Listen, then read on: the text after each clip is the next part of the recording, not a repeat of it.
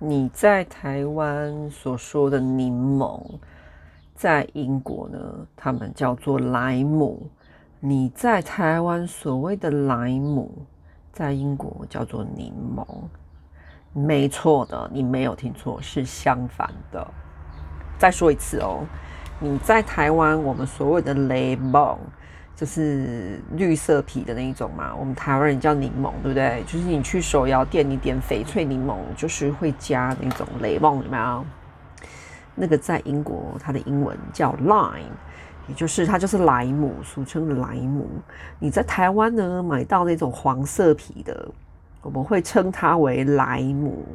其实，在英国那个才是 lemon。当你的英文叫做 lemon，在英国。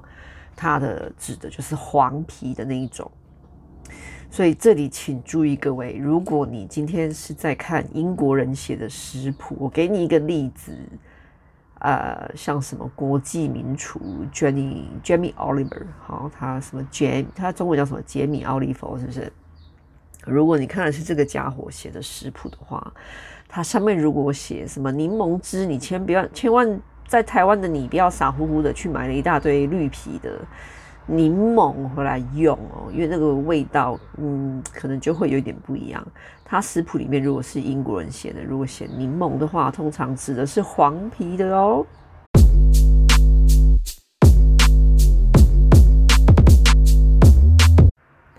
大家好，欢迎来到我本来不是英国人，呃，我已经回来英国了。什么叫做已经回来？也就是说，在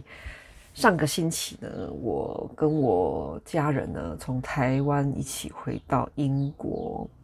呃，这一段旅程呢，必须先从六月初开始说起。对的，我们从六月初开始就不在家了，所以呢，就是我很长一段时间都没有更新，但是我还是有持续想要继续做啦。并不是说没有更新我就放弃了，没有没有，现在没有这么容易放弃。嗯，在我开始今天想讲的内容之前，先跟大家提醒一下，你会听到我的背景声音呢，有一些噪音，就是车的声音、来往的声音，但是你也有可能听到鸟的叫声哦。如果你有听到的话，欢迎跟我讲一下哦。嗯，这个就是我的日常，因为我所住的地方呢，就在一个老边，好不好？所以呢，你有时候会听到这个背景的车的来来往往的声音，又加上我现在录音的时间是早上白天的时候，所以就车会比较多一点。我跟大家说声抱歉，这样子。那还有啊，我因为还没有成为有名的。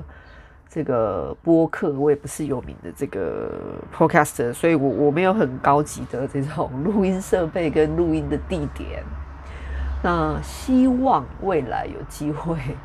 呃，或许哦，真的让我呃增粉到一个程度，或许我真的会添购这些比较好的录音设备，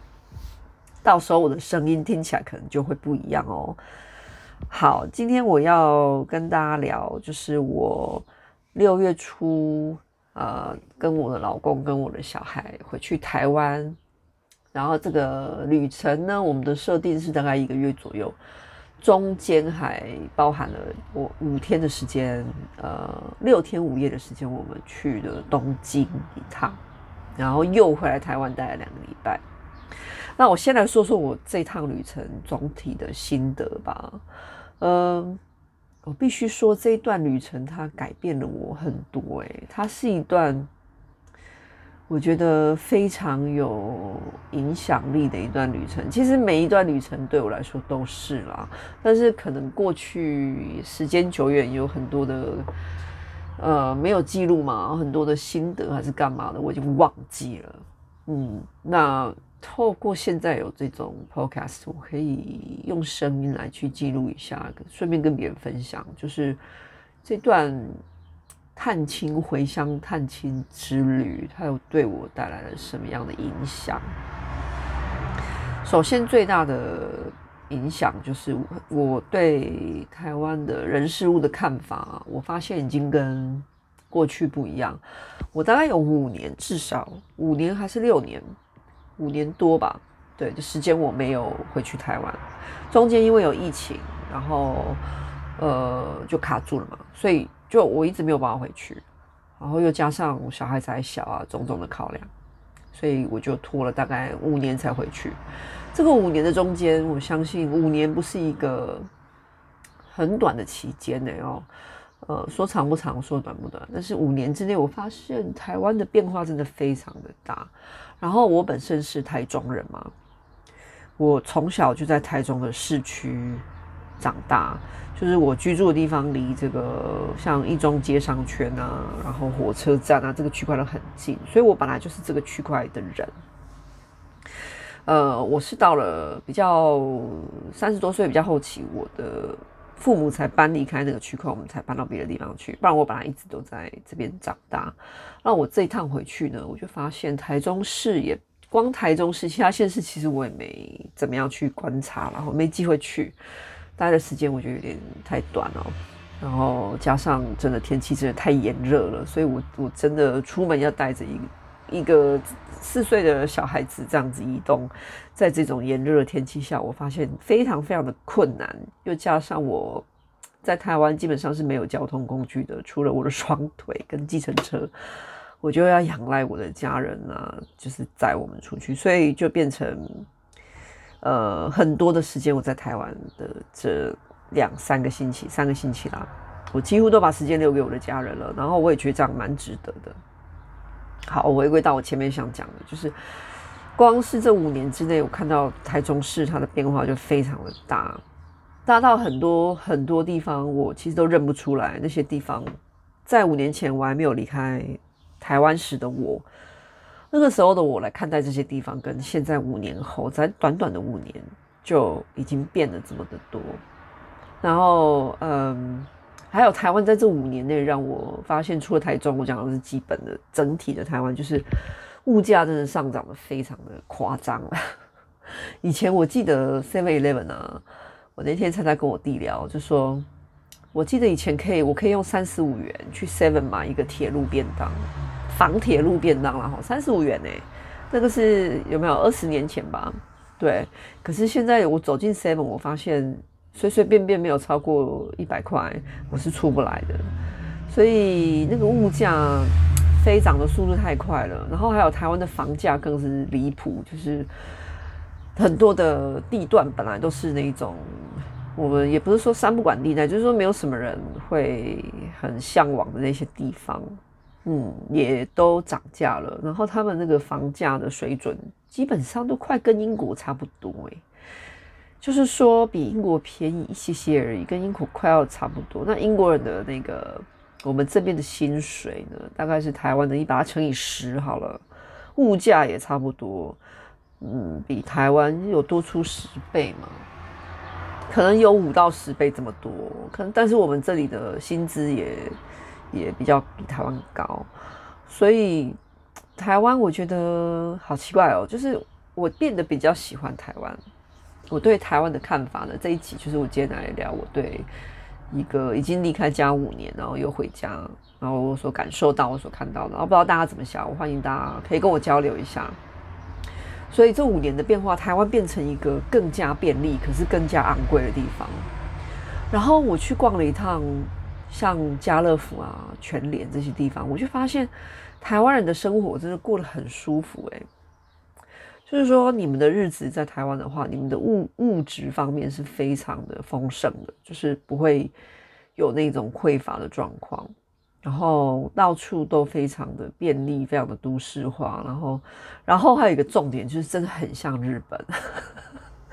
台湾跟日本，因为我花了六天五夜时间在东京嘛，在这之前我很多也是应该那个应该有六七年前了吧，很久以前，嗯，我曾经跟我老公那个时候还没有小孩，我们两个去了一趟京都，当时我在那里我就很惊叹，我就觉得哇，这个地方好多地方都好像台湾哦，尤其像台中，像台中的哪里你们知道吗？像台中的那个中区啊，火车站那个区块。那附近的街道啊，哦，超像的，然后房子也超。这一次去东京，竟然带给我一样的感觉。我觉得台湾真的就是小日本，从这个饮食啊，然后都市的样貌啊，各方面，到最后我得出一个结论，就是台湾就是脏脏版的日本啊，有一点脏脏乱乱版日本，日本就是干净版的整洁版，比较守规矩版的台湾，太像了啦。所以从这边我我我必须说，台湾跟中国大陆的那一种，虽然我们两边的文化的根源是一样，人种也是一样，可是我觉得这个文化跟生活习性跟很多方面的差距真的太大了。我反而觉得台湾跟日本是比较亲近，也比较接近，在很多方面上。那当然啦，这只是我们过去的血换来的嘛，被人家殖民，被人家。被人家踩在脚底下这样子去换来的，对不对？可是我也很觉得很惊叹，就是已经过了这么久了，都已经跨了两个世代了，没有？阿公阿妈那个世代，又爸爸妈妈世代到我们这个世代，又到我们又有下一个世代，这么多个世代了，台湾还是跟日本的这个亲近度跟我们的相似度还是如此之高啊！我觉得很神奇耶。那。所以我，我我这改变了我对很多事情的看法，这就是其中一个，就是我会觉得现在的台湾跟中国大陆，如果说他们真的要强行的侵占我们的话，那那个结果势必是会非常可怕，而且非常丑陋，非常非常讨人厌的，因为台湾人的生活习惯跟他们差距太大，我们受日本的影响如此之大，到了几十年后到现在都还是，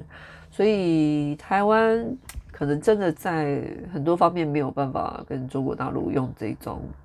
强行的方式来去合作。但是如果如果中国大陆，我今天内心所想的是，如果今天没有一个这种独裁的政党，相反的，它是一个比较民主的、比较开放的，然后各方面都都已经摆脱这种强权的这种控制的一个。一个政体，他很友好的用友好的方式想要跟别人来一个合作，或甚至合并的话，我觉得还比较有可能。现阶段我觉得这种状态不太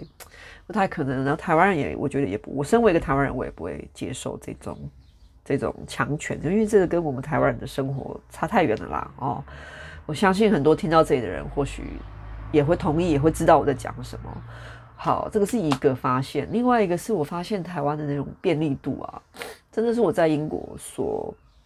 可能是我所没有的。就是我现在居住的这个地方呢，属于 被我弟嘲笑，就是属于乡下地方。所以我们这边基本上是连那种那种什么外送啊都不会来这边送，你知道吗？因为我们这边的店什么的都不够热闹。那要比较热闹，就要去比较距离我们大概要半小时开车啦，大概二十分钟到半小时的地方，那边比较热闹，那边就会有什么 Uber Eats 啊那些。那我回去台湾这三个礼拜，我都疯狂点富潘达就是我几乎每天的早餐，因为真的太热，然后要拖一个小孩出去，我跟我老公都觉得哇好困难，各方面都变得跟以前不一样了。所以我就非常感恩这段时间有 foodpanda 这个东西，不是帮他们广告，也不是置入，但真的我真的大量的使用了他们。我有用 Uber Eats，就是很感谢这些外送平台。如果没有他们帮我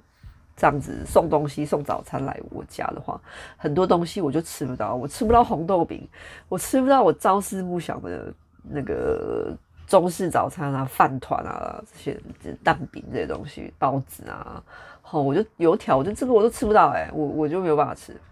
啊，然后还有饮料啊，这些东西都是我真的很想念的，嗯，所以这个我觉得外送平台真的太棒了，我觉得台湾人的生活因此让我觉得过得真的非常的舒服，然后再来就是要分享它改变了我什么部分哦。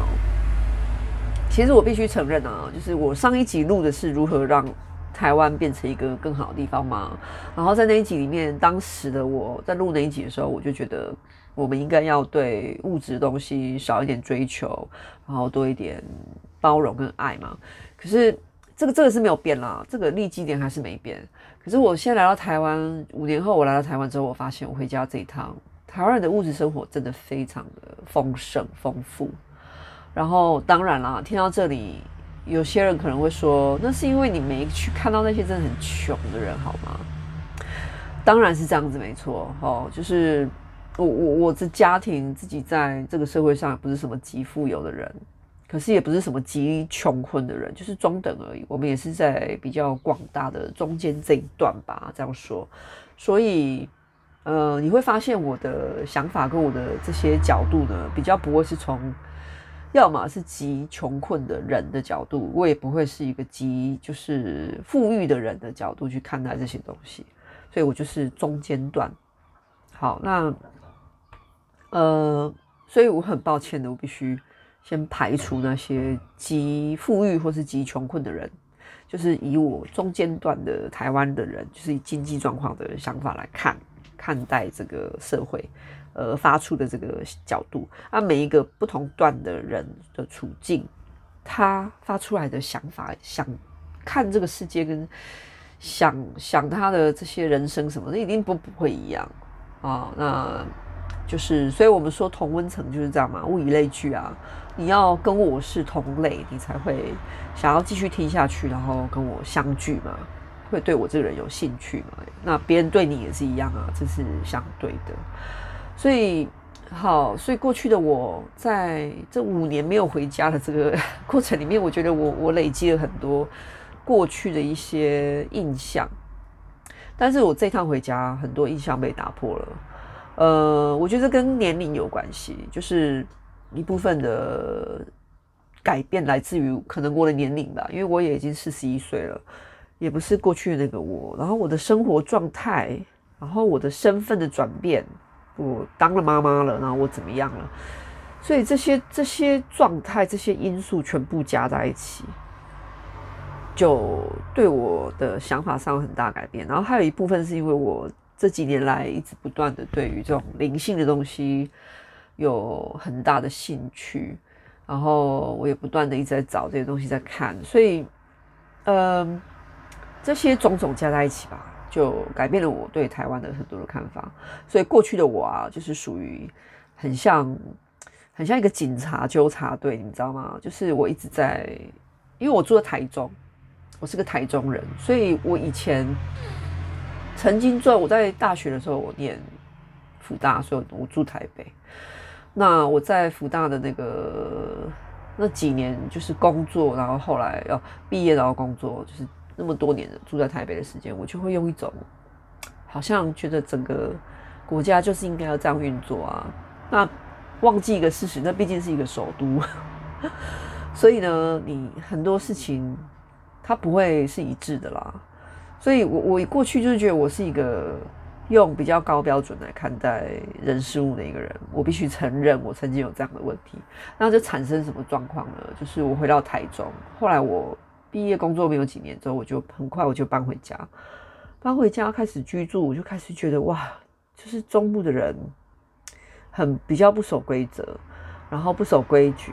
然后也不懂礼让。然后，然后，然后，然后就很多，然后，然后在台湾住的那几年，一直到我又出国留学，又回来，又多住了大概五年吧。所以我的大半辈子，几乎前半辈子，大部分都是在台中度过。对，我就是一个真正的中部人，我只有其中的大概七年、六七年、八年我在台北。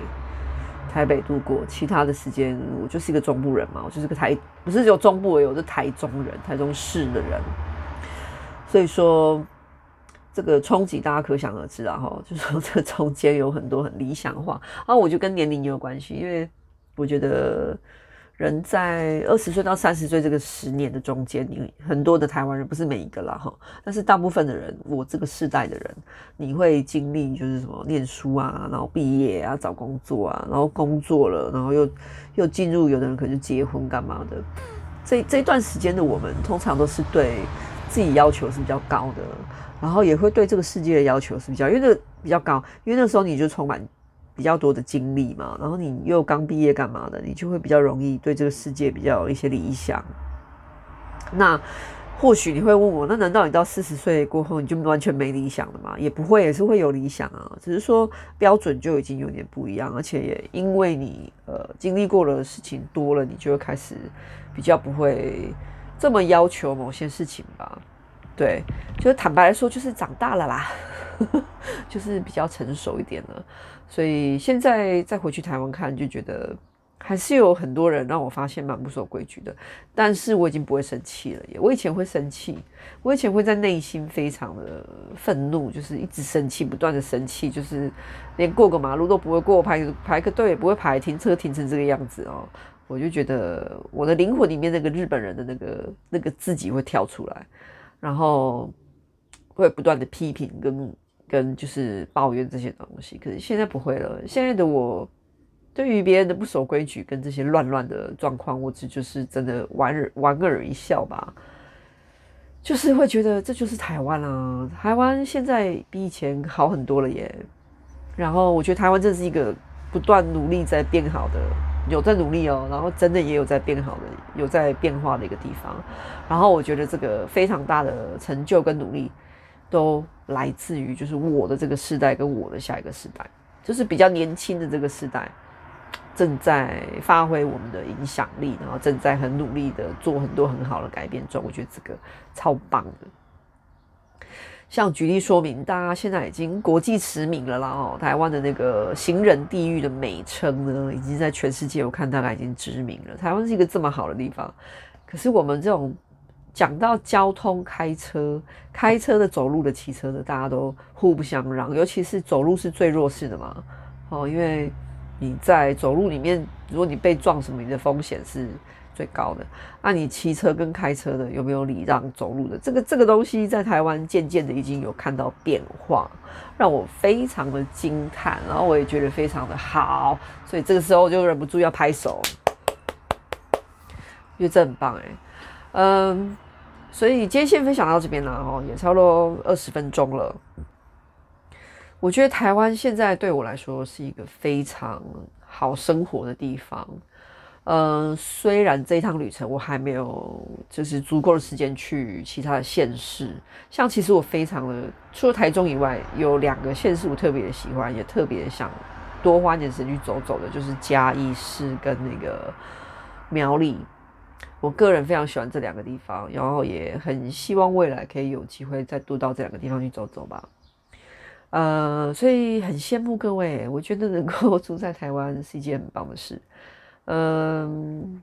除了这个以外呢，又更加深这样子的说法，就是我有认识中国大陆的朋友，这些人都非常的向往台湾，也很羡慕台湾。所以我们最后啦，哈，这今天的聊的最后就是，我们我们生生在台湾的人，台湾人啊，有一个很大的问题，欸，就是我们常常就是自信不足啊，常常都是很像一个想象，把台湾想象成一个人好了。我觉得我们这边有很多的人就是会这样，就是会，哎，我这样好吗？我这样好看吗？啊，我穿我穿这样子美吗？